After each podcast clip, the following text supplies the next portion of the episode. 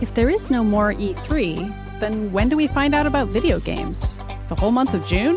And then forever? Welcome to Triple Click, where we bring the games to you. This week we talk about the E3 that wasn't, from Sony's State of Play to Summer Games Fest to the Xbox and Bethesda showcase, and so much more because it's still going, folks. I'm Maddy Myers. I'm Jason Schreier. And I'm Kirk Hamilton. Hello. Hello, it's us. Hello to both of you. We're back Sure is. again. Hello, Yeah. my friends. Hello. Um, you guys want to hear something funny? Yes, please. Of course. My Always. toddler, my almost three year old, has decided to stop sleeping in her bed and insists on only sleeping on the floor. And so now, now instead of saying, okay, it's time to go to bed, she makes us say, it's time to go to floor. Oh, well, gotta keep it accurate. I mean, she's not going to bed. That's true. She's going Yeah, to that's floor. true. Yeah, that's that's my life. How are you guys? Mm. Does she stay there the whole time? I have so many more questions. Yeah, Does she not- she hangs out on the floor. I mean, she cries for us a couple times, as one Sure. does, to come and like adjust her blanket or move her books around. But then when Mm-hmm. she falls asleep, she just stays there until the morning. Yeah, Wow. Nice. That's her floor is wild. carpeted, so it's not like uncomfortable. It's not like we're making her sleep on hardwood or something. It's like a comfortable carpet. Well, it sounds so- like it's her decision, so we can't really Yeah. judge it regardless. yeah. but she uh, said she doesn't like her bed anymore. It's wow. going to save you a lot on furniture in the coming years. You're not Sure. going to have to buy so many beds. Man, toddlers are so friggin' weird. I know they really are.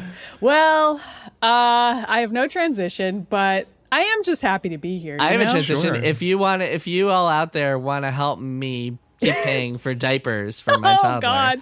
Keep Sure. not paying for a crib or bed, um, and just bathing in ducats, uh, uh, Scrooge McDuck style. Uh, you could you could support the podcast that you're listening to right this very second You by could. going to maximumfun.org/join, and you could become a member. But I feel like the real perk is that you get bonus episodes from us because we put them out every month, and they're pretty good. They're pretty darn good. And we are going to be recording one about Suikoden 2 because Kirk and I are in the home stretch. Speaking for We are. myself, I have only six dudes left to recruit.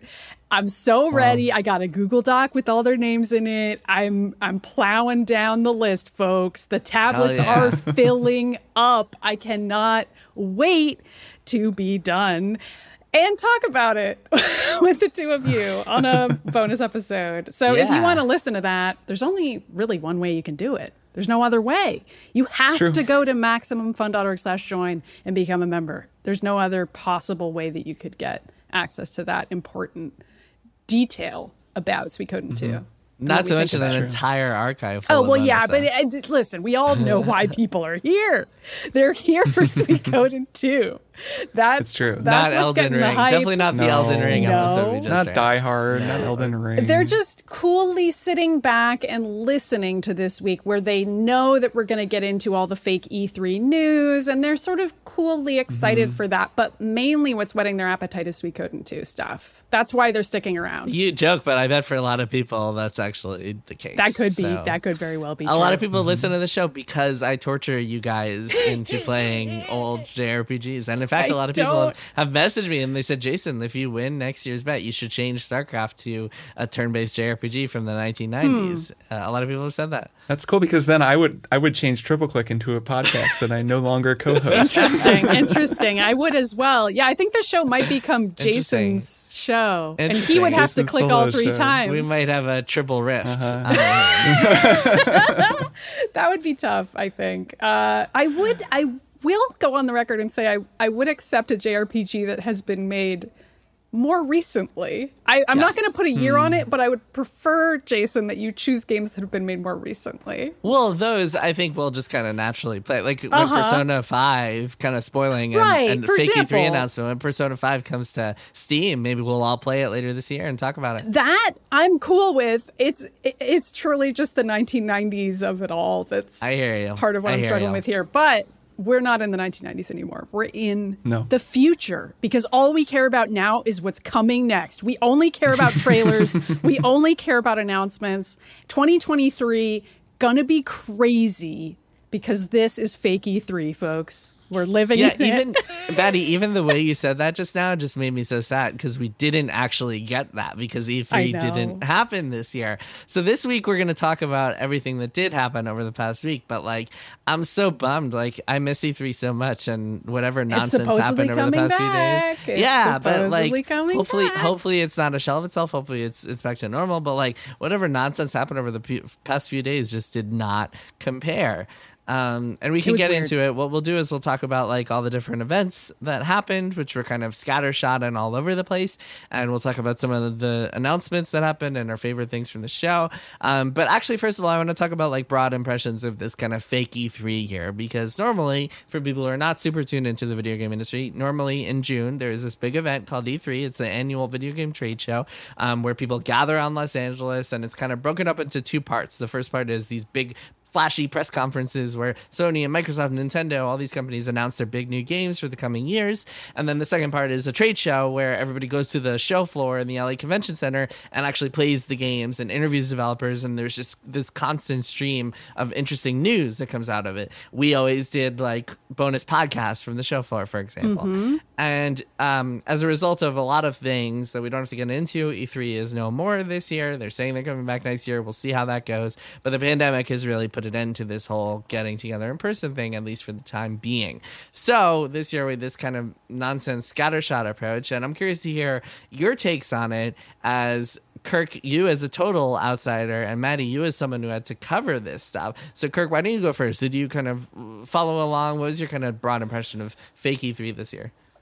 Yeah, I, I pretty loosely followed along. I mostly hung out in our Discord with people. The main thing that I watched was the Xbox press event because Yes. that felt the most like an E3 press conference. Definitely. Because so- it was, yeah, that was a normal E3 press Yeah. conference. Yeah. And um, it was, you know, I'd say, except for the fact that there weren't any shocking revelations in it. You know what I mean? Like it didn't quite have the juice of an E3 press conference. Yeah. Because they specifically said this will be only games for the, that we're releasing in the next 12 months. That's but what they, they said that in a really excited tone of voice, so it kind of seemed like good news, didn't it? Right. It did, but that that the po- point being that that kind of um, eliminates the possibility of any big surprises. Right, day Well- one, uh, it's out now, etc. Yeah, I mean, Silksong could have had a release date. That would have been pretty cool. Mm-hmm. it didn't. Yes. Just a little thing that would have made that press conference 30% more exciting for me. Maybe they're saving it for a surprise uh, drop in a couple weeks. Well, they were, and they did tweet that it is, Mm. you know, they implied that it is coming out within the next 12 months. Uh-huh. So that's exciting enough. Right. They said that it should come out in the next 12 months. So maybe that means that it's coming out on What if- June 12th, 2023, because that would be precisely when Yeah. that would Until be I hear a date from the guys who make Hollow Knight, I'm not going to believe anything. But it was cool to see. Kirk, what if there's a Nintendo Direct in a couple weeks and they surprise announce it and launch Ooh. it then? That would be great. That would, I would, I would love that. We'll drop everything. We'll Yeah, record an make- episode make of just this us summer. screaming. Oh my god! but at this press conference during this week that you've asked me about, that did not happen. No, it did not. So we are left, we are left to um, hypothesize about exciting things that might happen in the future because it wasn't just wasn't really that exciting of a week. Yeah. Um, fun enough to sit around and riff with people, but uh, nothing super exciting. Honestly, the most exciting thing for me is the Resident Evil 4 remake, which was announced quite a while ago at, a, at the Sony thing that I didn't even watch, and then I just saw it on weeks Polygon. ago, not quite a while. Two, it was two. a well, two in weeks. in you know, in terms of this past week being E3, it Right. predated this past week. Um, I Yeah. could have talked about it last week. it was very much like a screw you, like t- Summer Games Fest, E3, whatever. Yeah. Sony just doing their own thing. Yeah. Yeah. Right. So, anyways, that that was cool, and I just sort of saw that on Polygon and thought, oh, cool. I mean, we all figured that was going to happen, but it's still pretty neat to see that it's happening, and I'm mm-hmm. totally going to play that. But also, that's a remake that we all knew was coming, so you know, not not ultra excited about too much. Though there were some neat things, you know, some stuff that looked cool. So, Mm-hmm. Maddy, I know you were a lot more tuned in because your website had to cover all this stuff and you had to edit stories. And you also sent a couple of reporters from Polygon out to Keighley's thing, which We was kind of like a come play some indie games at this little booth thing, kind of a a, a, a fraction of what E3 would have been. So, yeah, tell me your perspective on this whole mess. So I think my favorite parts were the Sony State of Play, which was on June 2nd, which Kirk mentioned because it did feel like a miniature real E3 event. Wasn't happy that it was at 6 p.m. ET because I had to make reporters stay late. Never a fan of that. But I did like mm-hmm. that it felt like an actual press conference with news that mattered. And then the Xbox and Bethesda showcase on June 12th was the other one that felt like E3 to me in the fun way, even though most of the actual announcements were mm, this is coming out very far away, so hurry up and wait, mm-hmm. which is bittersweet. But I those were the two that I enjoyed the most. Summer Games Fest on June 9th was very weird. Uh, a lot of different kinds of games shown, and then the pinnacle of the show was a Last of Us remake, which I wouldn't personally have made that the pinnacle of the show. That kind of felt like a weird joke where it would be like, what if we remade The Last of Us again? And that was the most exciting thing in this entire showcase. Uh, but that's what Jeff Keighley decided, I suppose. And everything else that's happened. Well, that that felt to me like, uh, yeah, we'll do our new Naughty Dog thing at your show, but only if we're the only, closer. Yeah. Like that. I guess. That felt to me like one of those I, deals. I wasn't as excited about that as I was about stuff that is new or interesting in some way. Like I liked seeing more of Redfall. We had a preview of it at Polygon that sounds really cool. I'm excited that you can play that game single player. And I was mm, excited is the wrong word, but there have been a lot of Overwatch 2 announcements, and my bestie Nico Deyo, who was on this show, had a lot of thoughts on those, and that was really fun to hear from her about that. So, like, there was news, you know. So, Maddy, we'll go through. Well, we'll go through everything one by one, but I'm actually curious about like your perspective as uh, having to direct a team of reporters covering this event as opposed to E3s in the past. Like, how did it? How did it? Compare? I mean hated it. like, well, because it's so much more difficult now. Like just from a workflow standpoint, like everything is so spread out. It's not like, oh, we all know we have to work really hard for 4 uh-huh. days and then everybody's going to take time off after that and like it's all going to be spaced out fairly. This is like if you look at the times and dates, it's like all over everywhere. People have been tired or okay, I'll say I, I can't speak for everyone. I feel like I've been tired from covering E3 for the past two entire weeks. I know that's not literally what's happened, but it's kind of how it's felt to me. And I don't love that. I would rather it just all be over in this gush of like adrenaline, excitement. Everybody's all hands on deck. We're all in this together. The team is pumping, the gears are turning, and then we get to like take a breath and exhale. But like, this way from a news writing perspective is way harder and weirder and it's hard to know what to cover and what streams are going to have real news and what aren't and even the publishers aren't honest and there were a lot of publishers who were like uh, we don't know if we're going to do summer games fest or not and like didn't really give us clear signaling about what was going to be there and i don't blame Jeff keighley for not being able to do that either because it seems like publishers are still deciding whether or not they care and also e3 might now be coming back so that's an explanation for why some of them are like, we don't know if we want to bless Summer Games Fest with our presence or not this year. But it then means that uh, covering news was just like, God dang it, I don't know. So I, I, guess if you enjoyed anything on Polygon, you're welcome. We're all very tired. I enjoyed I enjoyed all the service posts that are like all the roundups of here's everything. Yeah, that's the Those good are stuff. Very helpful. Yeah. Um. So yeah, let's talk through everything that happened, and then we can talk about like the things, the, kind of our highlights and lowlights from the event. Yeah. Um. And first, let me just go, walk through all the events that have happened so far, and then we can go through them one by one. So it started, Maddy, as you mentioned, with a state of a Sony state of play on June second. That was only third party games were the focus, other than them saying like Spider Man is coming to PC and a couple mm-hmm. of VR things. But that was third party, so like no God of War, for example. Um, and then Summer Games Fest was like Keighley's big event, Jeff Keighley's big event on June 9th. Um, where it was two hours of just like game reveals. We'll talk about the specifics in a sec. But then on Sunday, June 12th, was the Xbox Bethesda showcase. There are a few things I haven't mentioned, like there was a Devolver thing and a, a Guerrilla thing and a PC yeah, gaming Guerrilla show Collective. thing, mm-hmm. Capcom thing, Wholesome um, Games Fest. If you and one that. thing that we're one thing that is going to go live after this episode airs is a Final Fantasy VII stream where hopefully uh, they will reveal more on part two of the remake, so maybe we'll see some of that this week and hopefully other stuff. But a lot of big no shows. No EA, no Ubisoft, no Nintendo. That's the biggest one. No Sony, really. Well, we had a little Assassin's Creed stream today that was. Right. That was like Jeez. nothing. That was I'm like just saying, technically Ubisoft event. was present. I'm just That's saying. true. That's they, true. They That's poked true. their head into and Summer Games Fest and they right. waved a little bit and then they backed out of the room again. I, I should have mentioned that, Maddy. You're right. I should have mentioned that because it really is testament to how much of a disaster this whole thing has been. Because it was that was a six minute event, literally a six minute Yeah. event where they were like, "Stay tuned for the future of Assassin's Creed in September," which is presumably when they'll do their next big Ubisoft forward thing.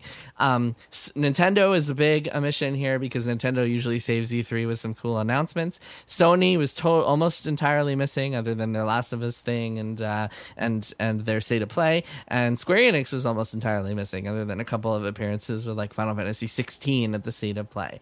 Um, so yeah, let's go through it one by one. I mean, we talked about the state of play. There was a Resident Evil 4 remake, which is, you guys are excited for. Um, Final Fantasy 16 footage, which a lot of people are excited for. Although that also ended with a summer 2023 release window, which I think uh, caught some people by surprise and was disappointing to some folks. But uh, I think a combination of the pandemic and also Final Fantasy 14 development have hit that game hard.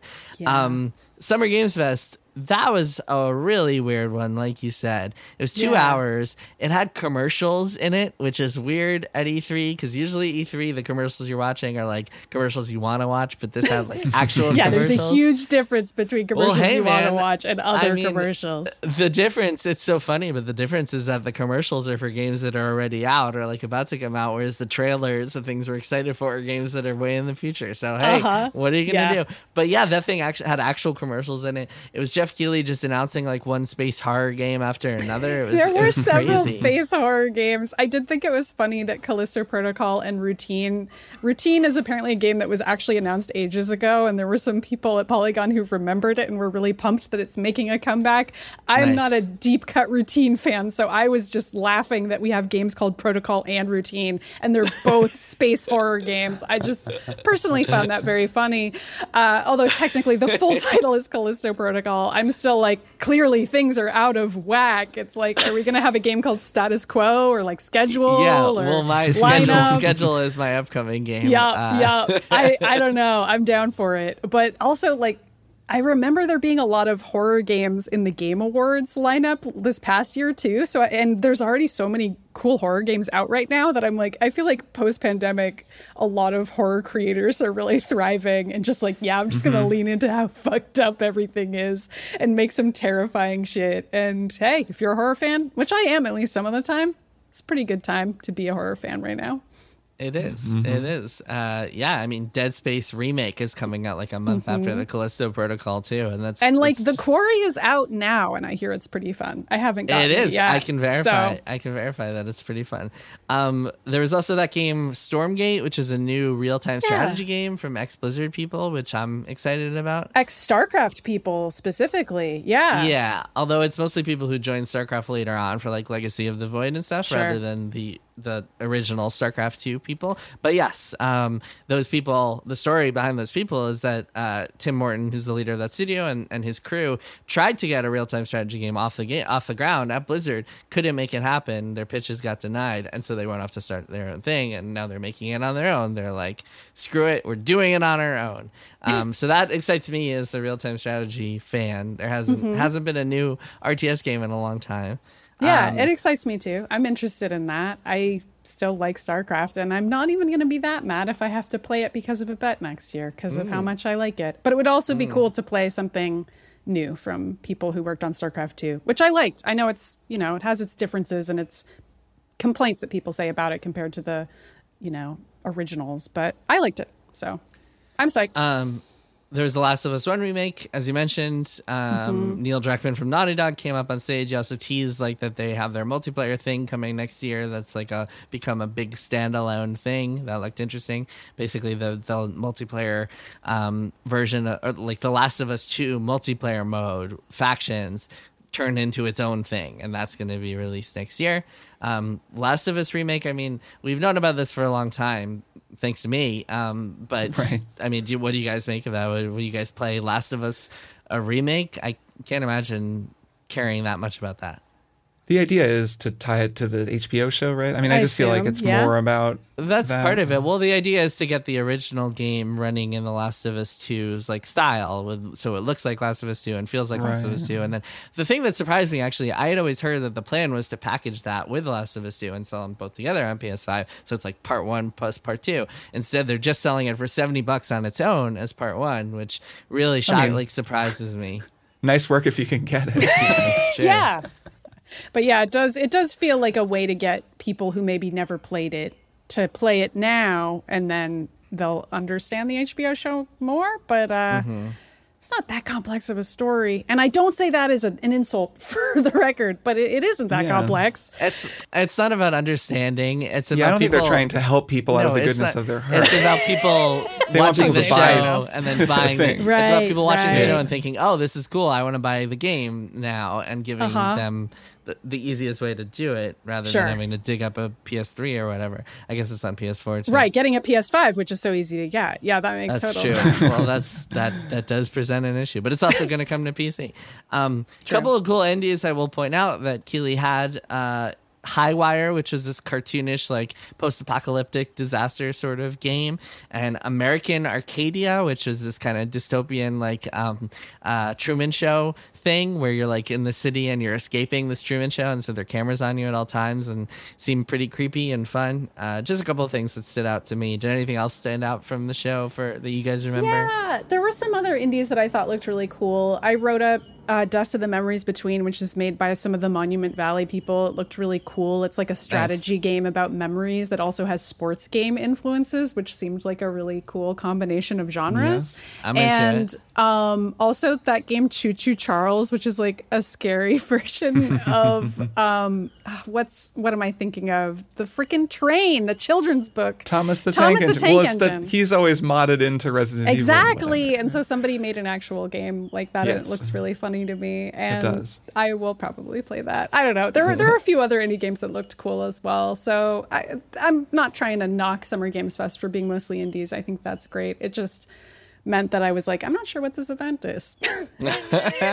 It was You a weird experience. It was it was very it was not very pleasant to watch, I think, and something about it felt off. yeah. It was it was uneven, I think is how I would put it.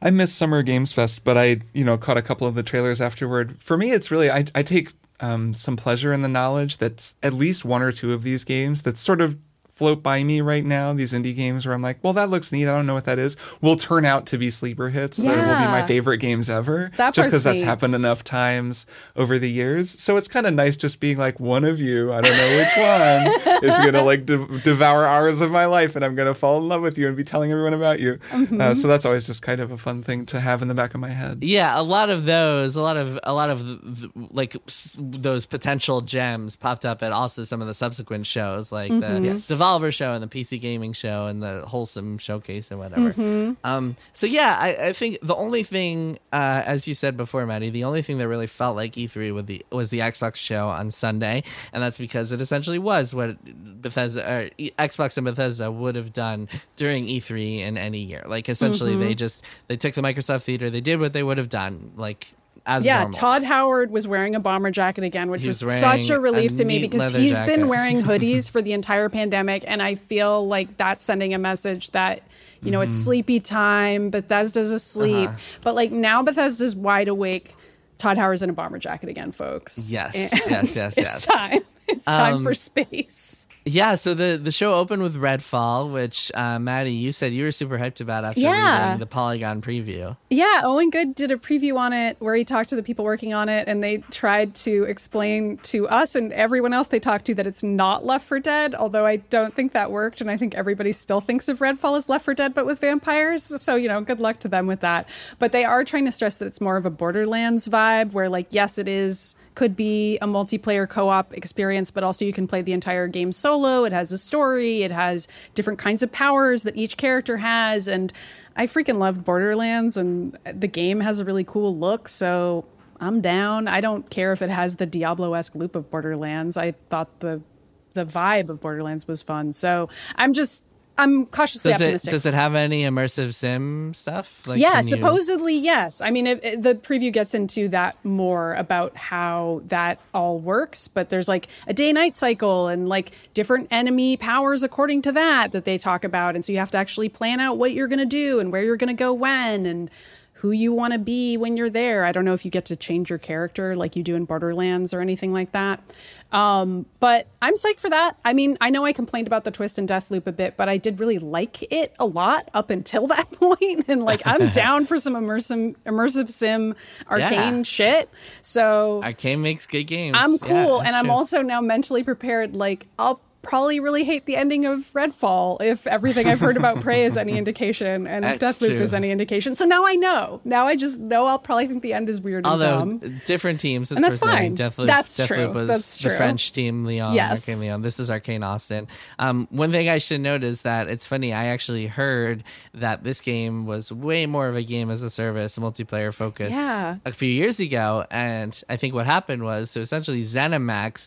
Uh, circa like I don't know 2017 2018 maybe even earlier had this mandate everyone needs to be working on games as a service because they wanted to crank out that money maybe potentially to prepare for potential acquisition. Cut to 2020, Microsoft buys them. Suddenly, Microsoft, which is all about their Xbox Game Pass subscription, which we should talk about in a second in relation to the show, they don't care about games as a service. So suddenly, the people at Arcane have a lot more freedom to make the game they want instead of just being forced to make a multiplayer thing. So I believe, uh, maybe coincidentally, uh, some of the multiplayer stuff, games as a service stuff, was stripped out of the game at that point, and that's why now it feels more like a single player game with co-op. Mm-hmm. And also why now they're trying to distance themselves from the Left 4 Dead and Back 4 Blood comparisons that are like, oh, multiplayer game with a battle pass and lots of unlockables, and that's all there is to it. That would be great for a game as a service, but maybe that's not what they're trying to do anymore, and that's just fine with me because I'd rather not play that personally. Yeah, same. I'm totally gonna play this game. Yeah, I'm excited for it. After Redfall, I like freaked the friggin' friggin' shoot out. Uh, because Hollow Knight Silksong appeared on screen, and then it just know. ended with no release date. It was like Yeah. the biggest tease. I was just so disappointed after that because I really up. thought I really thought the next time they would, because like who needs to see more footage of that game? We all know it's going to be incredible. Um, like uh, I just needed a release date. Come on, man. Come on, Team Cherry. They told you it's day one on Game Pass. Isn't that enough for That's you? You true. just don't know when that day one is. But but it's, It's gonna be day one on Game Pass. Do you think that game is done? I feel like the game is probably basically finished, and they're just obsessively perfecting it. Because I know they're perfectionists, those developers, and um, I just I feel like the game is done, and they're kind of just like, we're not going to say a date until we're ready, and it's just they're taking forever making everything perfect. I wouldn't be surprised. It'll probably be pretty great. So I don't know. I'm I'm not too bummed about it. It was fun to see it and fun to see everyone get excited, and I feel like it's to come out fairly soon, and I can wait. I can wait as long as it takes, really. So Xbox, which has also decided to buy Activision Blizzard, um, even though that deal is not quite finalized yet, they shut off some Blizzard games. So my question related to this, so do you two think that this was called the Xbox and Bethesda showcase? Do you think that once that deal goes through, this will be called the Xbox and Bethesda and Activision Blizzard Or if showcase? they'll have a 'Cause it's separate clearly- one, maybe like an Xbox and Blizzard showcase, because you know Blizzard Yeah. has to feel special too. Like, why does Bethesda get to be so special? Why isn't it just the Xbox showcase? You know great what I mean? I'm sure there was a lot of I'm jockeying over that, and I wonder what that'll look like as Xbox continues to get bigger and bigger and bigger, and soon it's Yeah. you know. Well, so for now, they couldn't really do so much of that because Activision is not technically part of Xbox. Oh no, I, right. I'm saying after But the acquisition is that is complete. the good Yes, question. but they did. They did release multiple Blizzard announcements. They did a ton of concurrent Blizzard announcements. yeah, there was a weird part It of it was was realizing weird. they own these games too. Well, so usually what's weird is that usually Blizzard does their own thing at BlizzCon, and that's when all the big Blizzard stuff happens. But there's no BlizzCon this year, and there Right. hasn't been in a while. So yeah, this is so Overwatch Two um, is getting a free to play PvP release. So what they're doing with Overwatch Two is really interesting. They're splitting Yeah. up the PvP and the PvE.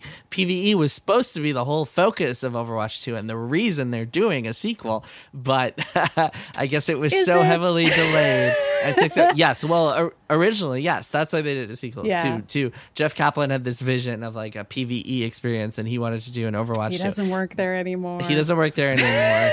um, so they're splitting it up. PvP coming this fall, free to play. Free. Does that mean they'll sell heroes? Who knows? I guess we'll find out. Interesting Or they'll just add infinite heroes forever, and you'll get to buy them all. yeah, I guess. man, I I wonder. And then Diablo Four, which looks pretty good, coming out next year. They said. The whole thing was just kind of deflating, though. It was weird on the one hand, just because it was the sort of first real moment of just seeing Blizzard stuff happening at a Microsoft event Yeah. and really kind of just internalizing how huge that acquisition is and what that means. It's just this stuff is all under the same umbrella now. And, you know, Overwatch is under this cloud. I mean, Nico told us all about it just a couple mm-hmm. weeks ago. And that that whole trailer, I mean, it was so sad. It started with these you hear these echoing clips from that first Yeah. amazing magical thing when they revealed the game all those mm-hmm. years and ago. like, anyone can be a hero, even you Yeah, can join Overwatch or whatever they say. Yeah. Right, all of that sort of evocative, beautiful language that that promised this world that everyone was so excited about, and then it was just a bunch of I don't know PvP BS that just wasn't very exciting Mm-hmm. Yeah. on a on a you know on a beta that I know a lot of people are sort of not excited about, in a game that just sounds exhausting and exhausted. So watching that was sort of deflating, and then the Diablo footage, it does look cool, but also like after Immortal, and I'm s- I've learned so much more about the monetization of that game even than we knew last week. Like it's Yeah, really I know. there's kind of a, a taint on that as well. So just the whole Blizzard part of it. Well, they specifically came out and said afterwards that the monetization for Diablo 4 will be cosmetic only and then expansions. And they can say Mm-hmm. that as many times as they like, but in the moment of watching that, of just more Diablo and seeing Diablo in the context of Diablo Immortal, Yeah. it was deflating as well. So the whole Blizzard part of it just felt kind of like a like ugh. Although Yeah. they did specifically say that this game will have like more interesting choices, which made me feel like they listened to our episode and they were like, "Oh, okay." we yeah, should- they were we like, let's let's rejigger the the script on what we were going to say here because uh-huh. Triple Click wants more interesting choices. Yeah, You're welcome, That's a great point. Although to circle back to Overwatch 2 slightly, I did want to say the addition of the Junker Queen as the next character was also kind of tragic to me because she's another like gun toting, DPS heavy, just exactly what Nico was talking about when she was on, like the exact kind of character that embodies like something that Overwatch 2 is seemingly trying to do now, which is be like a Valorant alike or a CSGO alike. When she came out, someone in our Discord was like, "Personality Australian." Yeah. which I thought was very funny. Yeah, I Um, it's hard to feel excited about Blizzard stuff right now for so many It is. reasons. Yeah, for a variety of reasons, but also, I mean, I think there's reasons to be optimistic about the future. And Overwatch 2 and Diablo 4 have been their two big games, their big blockbuster focuses for a long time. Once those gets- those two games are out, I'm kind of excited to see what happens next. They've got other stuff in the pipeline. Maybe now that they're going to be part of Xbox, they can get away with doing some smaller stuff that they couldn't get away with in the past, or that uh, higher ups there and or at Activision would not greenlight in the past because now they are part of Xbox Game Pass, which is all about smaller things, which gets to the next big announcement, which was that Obsidian Games is making a game called Pentiment, which is this stylish 16th century murder mystery that looks like it would have never ever come out in a thousand years if Obsidian was not part of Microsoft and not allowed to do these weird experimental things Yeah. that will live on Game Pass. And so it's it's worth noting here that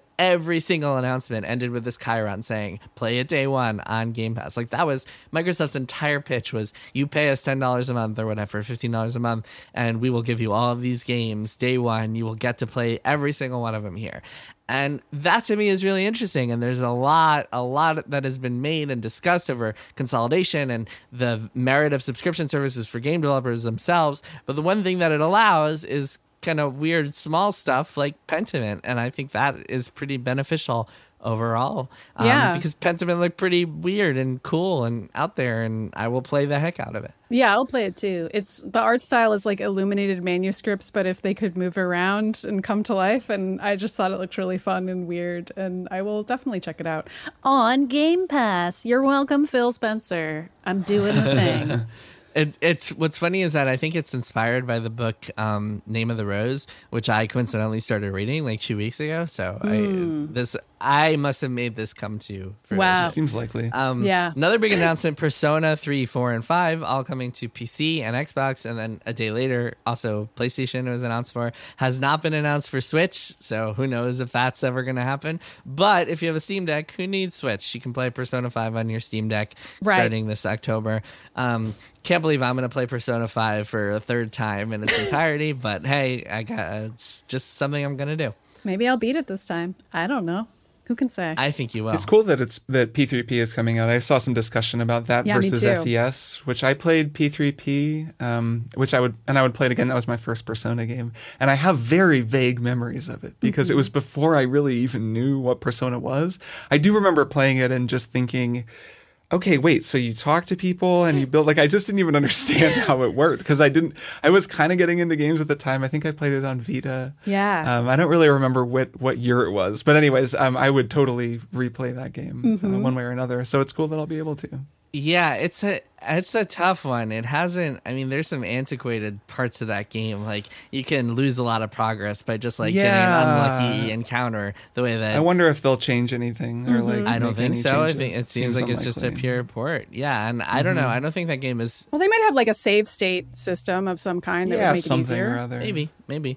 Um, Yeah. I don't know if it's uh, if it's aged quite as well as people think though, as opposed to Persona Five, which I think is just like Persona Five has has aged fine since 2017 when it came out. Yeah, well, Yeah. I mean, it just when you compare it to Persona Four and Three, it's hard to go back. Yeah. I think it's just like hard to I go back to randomized dungeons and just like unfair death attacks and shit like that. Hmm. Interesting. that doesn't remind me of anything I'm currently playing. Yeah.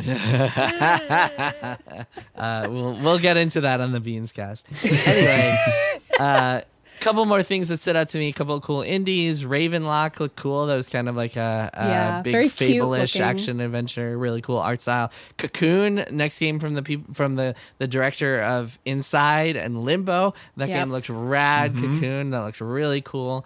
And then we saw a, a good solid few minutes of Starfield. Um, much anticipated next game from Bethesda Game Studios, makers of Fallout and Elder Scrolls. Um, quick side note, by the way, soon after this show, it came out that Bethesda's net in pre-production on Elder Scrolls Six, and that after that they plan to make Fallout Five, which is going to come out in like 2038 or something Yeah, like that. right. So, Sure. um, Okay. but yeah, Starfield. What do you guys make of Starfield? Seeing it for the first time, Kirk, I'll let you go. I've been talking a lot. mixed feelings. Yeah, mixed feelings. I don't know. I mean, I'll certainly play it. I, you know, I've, I've been thinking a lot more about Fallout 4, and hmm. that game was pretty playable too. You could kind of just cruise around. The exploration was still neat, but then it was so disappointing from a story standpoint, and it really just kind of started to feel empty. And the more time passes, the more I kind of think negatively of that game or just have a lot of criticisms of it. And so looking at watching this game, I mean, the, the story was kind of there, I guess, but it was so focused on the No Man's Sky of it all, the the exploration, the crafting, the combat. And that looks okay, I guess, but it, it you know, from an artistic standpoint, like the art style didn't really stand out to me. It was all pretty washed out, pretty, you know, gray and metal and it just didn't it didn't have a lot of pizzazz or charm it just sort of seemed sort of tired I think they call it NASA Punk. That's their internal hmm. code name for their Yeah. art style. NASA Punk. I call it gray and brown. That's, Gray that's my and it just word brown. it seemed it seemed a little bit tired to me and I, I thought it was interesting that the part of the the part of the presentation near the end when Todd Howard started speaking about the size of the game and how this planet is so big and then this is just one planet in a solar system and there are multiple solar systems and there's going to be so much that I A just felt this planets. He said. thou- this Thousand just planets. you know empty space opening up inside of me like this just this feeling and i could see that reaction at least in our discord and i guess that's biased toward people who listen to us and they are, are all probably we talk a lot about how games have gotten I too saw big it on Twitter too. I, yeah that I- doesn't surprise me It's I- it's tough because I mean I think what you're getting at is like how long it took No Man's Sky to get better, and people still have that memory of how that game launched. And there are so many things that Starfield is going to be trying to do at launch that are really really hard to do. That's one of them to have like that a thousand procedurally ge- if if they are procedurally generated planets. I don't know enough about how that system works for them and have them all seem exciting and interesting and then also to have space combat that feels good at all and then on top of that you're going to have a story that's compelling which is something that No Man's Sky doesn't have because the players create that. They're sort of off scot free when it comes to that. It's that's a lot. That's a lot of things to try to get right. It is. It's a lot of systems. I Yeah. think there's just a weariness of games that are sold on being huge. I mean, Mm-hmm. Cyberpunk was sold as you know this it'd be this huge experience that would take over your life, and then it was so disappointing. Meanwhile, Elden Ring wasn't sold as being huge, and then turned out to be huge. So I don't know. It just it seems like when when someone comes telling me that the thing I need to know about their game is that it's so huge, it's just kind of a red flag. And I felt that more watching this presentation than I've maybe felt it in the past. Yeah, I was thinking of Elden Ring too because I saw, you know, the the the classic tweet. Many people wrote this where they were like, "Well, you know, games journalists, people who play games often pick just one game a year, and that's why they're so excited to have a game that's thousands of hours, and that can be their only game that year." And I'm like. Well, yeah, but I wouldn't be mad if I was just playing Elden Ring for the rest of my life. Like, that's not why I'm skeptical of Starfield. I'm just like, are you giving me something that I want to spend thousands of hours in your world Right. doing? Like, what are the verbs that I'm going to be doing in that Yeah. world? And are they exciting? And is there a story or little lore tidbits, as there are in Elden Ring, that really have me hooked in a in a way that is hard to describe? I'm I'm down for all of that. I just didn't really see that in what they showed. Right. When they lead with size, Yep. it's it's now a little less convincing, or a lot less convincing. So when I first watched this, I was really underwhelmed, especially at the beginning part where it's like, here's some space pirates, let's go shoot them up, and it doesn't even show you if there's Yeah. like an option to do something else other than shoot them, which is like Mm-hmm. reminiscent of all the worst parts of Fallout 4, where you just had to be in combat constantly. You can negotiate, you can hack, you can do any role playing stuff outside of that. I mean, it's a Fallout game. Fallout's about shooting people. Yeah. What I don't Bang, know. bang. That's true. um, but then my second time watching the Starfield gameplay, I was actually a little more interested because there's a lot of stuff stuck in it. Like I don't know if you guys saw, there's this part where he's showing the character, Todd Howard showing the character creator, and there's like some traits you can pick, and there's some really funny, funny, interesting stuff there. Like you can you can have parents, and your parents will be alive, and you can visit their house, but ten percent of your money goes to them every month or something like that. Um, or like you can have a you can have a starter home, but you're tied to a mortgage. And that seeing that and the amount of possibilities there got me pretty optimistic for like the some of the role playing Just stuff. think of the possibilities Well, with having a I mean, mortgage. that's the kind of fun stuff that's in Skyrim, kidding. though. I- I- I like get well, that's yeah, exactly. And like in Yeah, Fallout, sure. also like that sort of humor and kind of hilarious backstories and twisted. Stories. So, so that got me a little more optimistic. And then seeing, um, and then I got a little less optimistic seeing some of the like now you'll be able to build an outpost and recruit some people and stick them here because it just felt like the type of thing that's very gonna, very much gonna be procedural and automated and boring as opposed to handcrafted. But um, we'll see. I don't know. Uh, I kind of want to just have this done with so they can move on to Elder Scrolls Six. But uh, I don't know. I guess we'll see. yeah, Yeah. yeah. I hope it turns out okay. So yeah, and that was the end. I mean, was there other stuff from the Xbox stuff that stood out to you guys that I haven't brought up? These are just the highlights I, I wrote down. I don't know. Kojima showed up for a second. He was like, "Hey, I'm Kojima. Yeah, you guys excited I yet?" cared about less than Kojima making a cloud. Well, you didn't even put it on your list, so I guess that's true. Uh, yeah, I don't know. He didn't even an- announce a game. He just said, "I'm making a game." Like, yeah, he was like, "I'm working on some stuff." Congrats, Kojima is making a game. That's very exciting. Like, Hey, I know we're almost out of time, but there were a couple things at the PC gaming show that looked oh, cool. Oh, sure. I'm excited for Tom Francis's new game, Tactical Breach Wizards, which he's been mm-hmm. working on forever and has been a known quantity. I feel like that's been in development for a long yeah, time. Yeah, that's how he does. I mean, he was making Gunpoint for a long time too, and mm-hmm. Gunpoint turned out pretty great. It actually made me want to go play Heat Signature, which I never really played, his second game. But that game just looks great. I mean, just that it's Tactical Breach Wizards alone. It's Great a game I title. want to play. I didn't know about Nivalis. I think that was revealed, the Cloudpunk game that's like a kind of bar management game. That looks cool. I've always wanted to play Cloudpunk and I love the aesthetic of that game.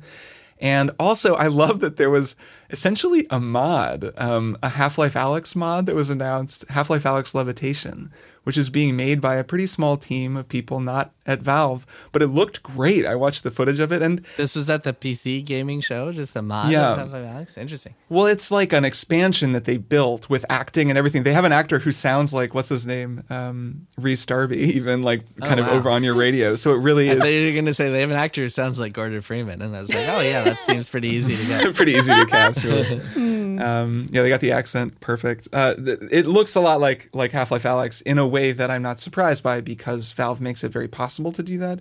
And just given how cool Black Mesa was, which was another fan created and eventually Valve sanctioned remake of Half Life One. it's really cool. You know, there aren't that many great VR games, and Half-Life: Alyx's tools, I mean, just the technology behind that game is so incredible that it's really cool to see people making something with it. So I'm totally going to play that when it comes out. And it was just neat to see that kind of thing as opposed to, like, you know, game that's going to be made and sold and whatever. Like it was, this was more of a, a fan created mod, though obviously not, you know, it's somewhere in between the two. Like it's more sophisticated than that sounds, but it did look neat. Cool. Um, and then a couple other miscellaneous stuff. Capcom, they just showed footage from all their announced stuff at their thing, but they also teased a little bit more Dragon's Dogma, so they're clearly making a sequel to that. Um, no Phoenix Wright, sadly, which was really disappointing. Um, Devolver had their show. That's the indie publisher Devolver. I guess they're not so indie anymore since they're publicly traded. But they have this game called The Plucky Squire that looks really cool, and everyone should go just watch the trailer for that. I won't really spoil it because it's It's got a a fun cute trailer. I haven't twist seen it. Yeah. it. Just go watch the trailer. And then yeah, and then the lack of Nintendo is really glaring, uh, just quite a glaring absence. But um, here's hoping there are rumors suggesting that a Nintendo Direct is on the way later this month. Hopefully that can save the summer for us all and just have a bunch of cool stuff. Because yeah, normally about Yeah, this Breath time, of the it would Wild 2 like- available now on your Yeah, Switch right? and also Man. Switch Pro suddenly launching in stores near you. I I'm making that up. I have no inside knowledge, but wouldn't that be cool? It would be. It would be. Um, Ubisoft is going to have their own thing also later in the summer, probably, I don't know, end of August, September, something like that, Um because they have some stuff to announce. And uh, Sony will hopefully do something. They uh, are expected to. Uh, show more of God of War Ragnarok at some point soon. I mean, that's still on track for November, as as far as I can tell. I wrote a story about that a couple of days ago. And Square Enix, they've got a lot to announce. In fact, something leaked. I don't know if you guys noticed this. Uh, a remake of Tactics Ogre, which is uh, this really cool strategy RPG. Yeah, I like that um, game. by Matsuno. Uh, so there's a remake of that coming, or a remaster of that coming, that just kind of leaked on the store, on the PlayStation Store, but that hasn't been officially Great announced. yet. soundtrack. Tactics Ogre Yes. has a great soundtrack. Yes, there's also Final Fantasy Tactics remaster slash remake in in development. So waiting to get my hands on that. And yeah, overall, I mean, Fakey Three is, I guess, kind of still going, and will just never Yeah. end since all this stuff is still to be to to be announced. So Yeah, it seems I that guess I'll see you guys in next week for Fake E3 again. and then also maybe the Fakey following Three week again. again. Yeah, I guess God, it's Wonderful. yeah. the whole month God. of June is. Uh, I miss E3. Please bring E3 back. Just make it happen. Just bring it back the way it used to be. That's that's all I ask for. Like, sorry, Jeff, your thing does just, not compare. just listen. If it does, if it's not E3, I don't care if it's called that, but just please put all of the events right next to each other, just for the sake yes, of please, please, my work please. For Maddy's sake, just For Please. think of Maddy's sake, for all of our sake, just put it all in one week. Just make it happen. All right, let's take a break, and then we will be back with one more thing. Hey, it's John Moe. Join me on Depresh Mode for conversations on how mental health shapes our life. This week, David Sedaris with stories of his late father that he's finally willing to tell. I think there's a difference between, you know, a good person and a good character. Like Hugh is a good character, my boyfriend Hugh. And my father was another one of those people. He was a really good character, but he, he, he wasn't a good person. Depresh Mode with John Moe, wherever you get your podcasts. Hi, I'm Jesse Thorne, the founder of Maximum Fun, and I have a special announcement. I'm no longer embarrassed by my brother, my brother, and me. You know, for years, each new episode of this supposed advice show was a fresh insult, a depraved jumble of erection jokes, ghost humor, and frankly, this is for the best, very little actionable advice. But now, as they enter their twilight years, I'm as surprised as anyone to admit that it's gotten kind of good. Justin, Travis, and Griffin's witticisms are more refined, like a humor column in a fancy magazine. And they hardly ever say bazinga anymore. So, after you've completely finished listening to every single one of all of our other shows, why not join the McElroy brothers every week for My Brother, My Brother, and Me? Kirk, Maddy, it is time for one more thing. Kirk, take us away.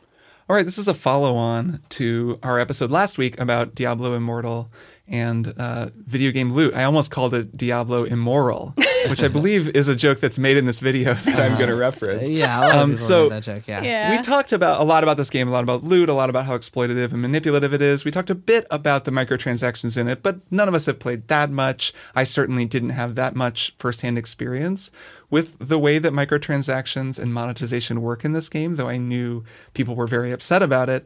There's this video from a, a YouTuber, Josh Strife Hayes, who breaks down all of the microtransactions in Diablo Immortal. And it is wild. It's worth watching. Um, in particular, there's a segment about, I'm going to try to explain this a little bit because it really sums up this game's unbelievably manipulative and exploitative approach to microtransactions in a way that's like worth mentioning. Um, so this is one of those games, like all of these games, where you have to buy a subcurrency in order to buy the things that you want. You have to buy casino chips, wh- Yes. is Right, it's call casino chips. That's exactly. So it's it's just like pretty much all of these games do the same thing, and that's already a psychological trick because then you don't think of it as money. The pricing is something that I've seen before in these games, but it's really wild when uh, he breaks this down in this video. You can buy them in packs, so you don't just get you. You have to get things. They're called. Um, what are they called? You buy something, it's like a purple currency, and you can get 60 of them, you can get 315 of them, you can get 630 of them, or you can get 1650 of them. Like they're sold in packs for increasing amounts of money $5, $10, $25. And they're these very specific numbers. And the reason for that is that you don't actually need that currency. You need to spend the currency on legendary crests. And then you take the crests and you plug them into the machine before you go into these rifts that are kind of the end game dungeons that you do. So before you go into a dungeon, if you plug a crest in, you get like guaranteed good loot. Mm. And you can put in multiple crests and you'll get even better loot. So you want to get these crests. You can like get them really slowly without paying. Sure. But of course, you can just spend this in-game currency, this real money currency to buy them. Mm-hmm. And the way that it works is because you get them in those fixed amounts 60 315 you're always just short of being able to buy one more so like instead of like you need 320 to get you know a certain number of them but you only get 315 if you pay five bucks. So that kind of keeps happening. So at 10 bucks you get 630 you don't quite have enough. You don't have the 640 that you need. And then at 1650 when you pay 25 bucks you have like just enough. You have a little bit more than you need to get 10 of the crests. So it's like subtly tricking you or pushing you toward the $25 purchase where you can get 10 It's crests The hot dog buns of Yep, video yep. games. it is. I was thinking about the hot dog bun thing because the thing is, you can mess up a hot dog bun and then need a backup. That's So true. there's kind of a justification for the hot dog It's bun a- thing. actually, I was thinking about this since we last chatted about this. Xbox used to do the same thing for Xbox Live. You had to buy Yeah, oh, for sure. denominations Yes. of. Oh yeah, I mean Destiny has done this every game. This is a, Yeah. an old trick, but the the merciless specificity of this, I don't know how unique it is, but it's remarkable because check this out. So you buy 10 of them, say because you're like, well okay, whatever, I'll just get the 10 pack and that's easy to buy and then I'll just have 50 left over. So you have 10. Then it does this thing. You go to plug the crests in before you go into the dungeon. This is something Josh Strife Hayes shows in his video. It does not show you that this is possible until you do it. So if you're a person who's bought enough crests to do this, you put in one and then you see, oh, I can put in two more. So if I put in three, well, that's the maximum amount I can fit. There's three little slots for the crests. When you put three in, this new thing appears and it's like, do you want to put in seven more crests? And then you can maximize your loot. And that's 10 crests. So that's all 10 crests that you just bought. So if you buy 10, you put in three and then suddenly it shows you, hey, right now you can just put in seven more. And then you've spent all 10 of your crests that you just bought. So the whole thing is like this super smooth system designed to funnel you into spending $25, getting 10 crests, then using them all at once on a single rift so that you just go back and do it again, which is pretty wild. So there's a bunch more stuff like that in that Oh video. God.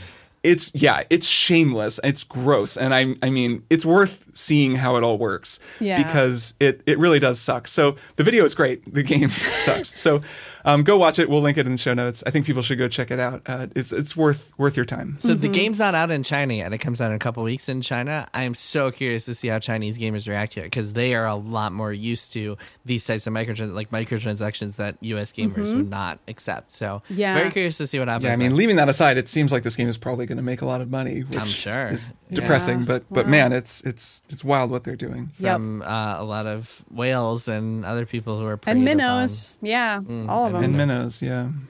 Maddy, what's your one more thing? Uh, my one more thing is a movie called Venom: Let There Be Carnage, or Hell Venom yeah. Two, as as some might call it. Some Venom heads up in here. I was reminded by Kirk that I should watch Venom 2 because Kirk talked about Venom 1 on this very podcast not too long ago and how extremely fun it is and how it's also kind of stupid and silly and a little bad sometimes. And I like it when a superhero movie feels like it has some rough edges and like it hasn't been buffed to a high sheen by Disney Corp. Uh, and Venom really has some rough edges. And You can I- certainly say that of yeah, the Venom movies. you could say that of Let There Be Carnage as well. It's also very strange, and there are some parts of it where I'm like, I'm not really sure this makes any sense, and it's never going to be explained, and that's okay with me. Um, I had a great time watching it. I really, really enjoyed it. I did see some people in the Discord talking about how they had liked Venom one but didn't like Venom two. So I'm going to try to describe why I liked it for the people who aren't sure if they will. If your favorite part of Venom 1 is Tom Hardy talking to himself as Venom and the two of them just cracking jokes back and forth, then you will like Venom 2. If there were other things about Venom 1 that you liked, I'm sorry, because that's not what Venom 2 is. Venom 2 is Tom Hardy talking to himself for roughly two hours. And I love that. But if you don't love that, then you probably won't like it.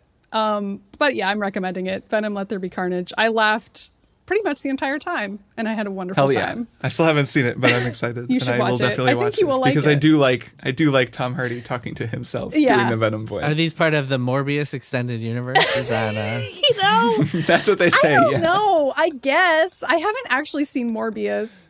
I don't know if I should. haven't seen I feel like the meme What has kind of like Morbid Everybody's are you? seen become so powerful that in a way we've all seen Morbius in our hearts. We've seen enough of Morbius. I but think. I don't know if, that I need to see Morbius. But yes, technically Morbius is uh, part of the Marvel universe. No, so sure. I guess Yeah, they're all part of the same universe. Let's say yes. Morbius extended universe? Yeah. Yeah, Um, Venom. I think Venom appears at the end of uh, the Spider-Man. he does. uh, and there yeah, is a so there it's- is a similar an in. accompanying post credit scene at the end of Let. There Be Carnage as well. So Um, my one more thing is a book that I reread recently because it's one of my favorite books ever. It's called How I Became a Famous Novelist by Steve Hely. It was written, it was published in 2009, so this is an old one. Um, I've read this book like 10 times, but I reread it recently, so I thought I would share it because it's one of my all time favorites. And sometimes you just got to be like, hey, everybody should read this book because it's one of my all time Yeah. favorites. So this book is about this guy. It's written by, I should preface this by saying it's written by this TV comedy writer. So it is right away you should know that this is like one of the funniest books that I've ever read. It's so it's written it's it tells the story of this guy um, named Pete Tarslot who is this kind of slacker who graduates college um, and is kind of doing uh, nonsense work for hire jobs or he helps he like plagiarizes for kids helps kids plagiarize their college admissions essays or like helps turn kids Okay. college admission essays into like actual readable stuff um, helps write them for kids. Um, so until one day he just he gets a an invitation in the mail to his ex girlfriend from college's wedding, and he is so betrayed by the fact that his ex girlfriend is out there getting married that he decides to um re- like commit vengeance as revenge. He is going to write a novel that will be a bestseller, an all time bestseller, and he will come to the wedding and look like the coolest guy there. Sure. And from there, it- he goes on this journey of, um, and the writer Steve Hely goes on his own journey of just like satirizing the entire book industry. Every single caricature you can think of is in there. Every single author you can think of is in there. Um, Steve Hely writes his own versions of like the New York Times bestsellers lists, and it's just full of gems. There's just incredible, incredible stuff in there. Um, and so Pete Nice. Tarslaw, the main character, he like he is inspired by this guy named Preston Book Brooks, who wrote a book called Kindness to Birds. That is uh, just exactly what you would think. All you need to know is the title, and you know exactly what it is. And he decides he's going to write this like literary con, and he like throws in all this bullshit about like um, chasing a tornado and a grandmother who seems very regal. He like writes in the book about how she should he he needs to use he like he's uh, Pete Tarslaw, the main character, is jotting down notes as he prepares to write, and he's like use words that make old ladies seem beautiful, like graceful and regal. Should probably be played by Meryl Streep or something like Sure, that. yeah. Um, and then it cuts to World War II, and there's flashbacks, and it's this whole saga. Um, and the book is incredible. It just has all these these twists and turns as you follow Pete's journey into literary uh, success or lack thereof. Um, it's pretty incredible. One of my favorite Nice. books ever. I highly recommend it. Everyone should go read it. Every paragraph is is funnier than the last. It's called How I Became a Famous Novelist. Once again by Steve Hely. Go check it out. This is You gotta great. love a called shot in the Yeah. title, right? Like a heartbreaking work of staggering Oh, yeah. genius. It's great. How I became a famous novelist. It's great. Yeah, I feel like this will be a good companion to my having recently read Misery by Stephen King, which is also like novelist writes a novelist that is sort of a parody of Mm-hmm. himself, and this is like the funny version of that, and I feel like it'd be a good palate cleanser for Can me. I to read. can I read to you a couple of the fake New York Times bestsellers that Steve Hely Sure, wrote for the this book? titles, yeah. Oh, just the the brief descriptions. Okay. Mind Stretch by Pamela McLaughlin. Trang Martinez suspects her Pilates instructor may also be a vicious serial killer. I'd read it. Amazing. um, uh, the Balthazar tablet by Tim Drew. The murder of a cardinal leads a Yale professor and an underwear model to the Middle East, where they uncover clues to a conspiracy kept hidden by the Shriners. yep. I'm pretty sure I did read that. But Yeah, that one sounds did. familiar. That might be Um, an one Assassin's more. Creed game we all played. One more, Great Fish by Liz Martin. The biblical story of Jonah retold from the point of view of the whale. Hell yes. Would read that as well. anyway, you gotta you gotta read this book. Nice. Uh, the interludes between chapters are like fake excerpts from some of the books that he he mentions in the in the in the book. So like he also Steve Hely really had a blast writing this thing. He like writes these fake excerpts from these books. Um, That's one of them ends with like, "Mr. President, how much do you know about aliens?" anyway, go read it. It's amazing. Go read it. Nice. All right, that is it for this week's episode. Kirk, Maddy, I'll see you next week for Fakey 3, part 2 of 57. Yeah, I can't wait. See you then. Cannot wait. See you both next week. Bye. Triple Click is produced by Jason Schreier, Maddy Myers, and me, Kirk Hamilton. I edit and mix the show and also wrote our theme music. Our show art is by Tom DJ. Some of the games and products we talked about on this episode may have been sent to us for free for review consideration. You can find a link to our ethics policy in the show notes. Triple Click is a proud member of the Maximum Fun Podcast Network, and if you like our show, we hope you'll consider supporting us by becoming a member at maximumfun.org/join. Find us on Twitter at TripleClickPod, send email to tripleclick at maximumfun.org, and find a link to our Discord in the show notes. Thanks for listening. See you next time.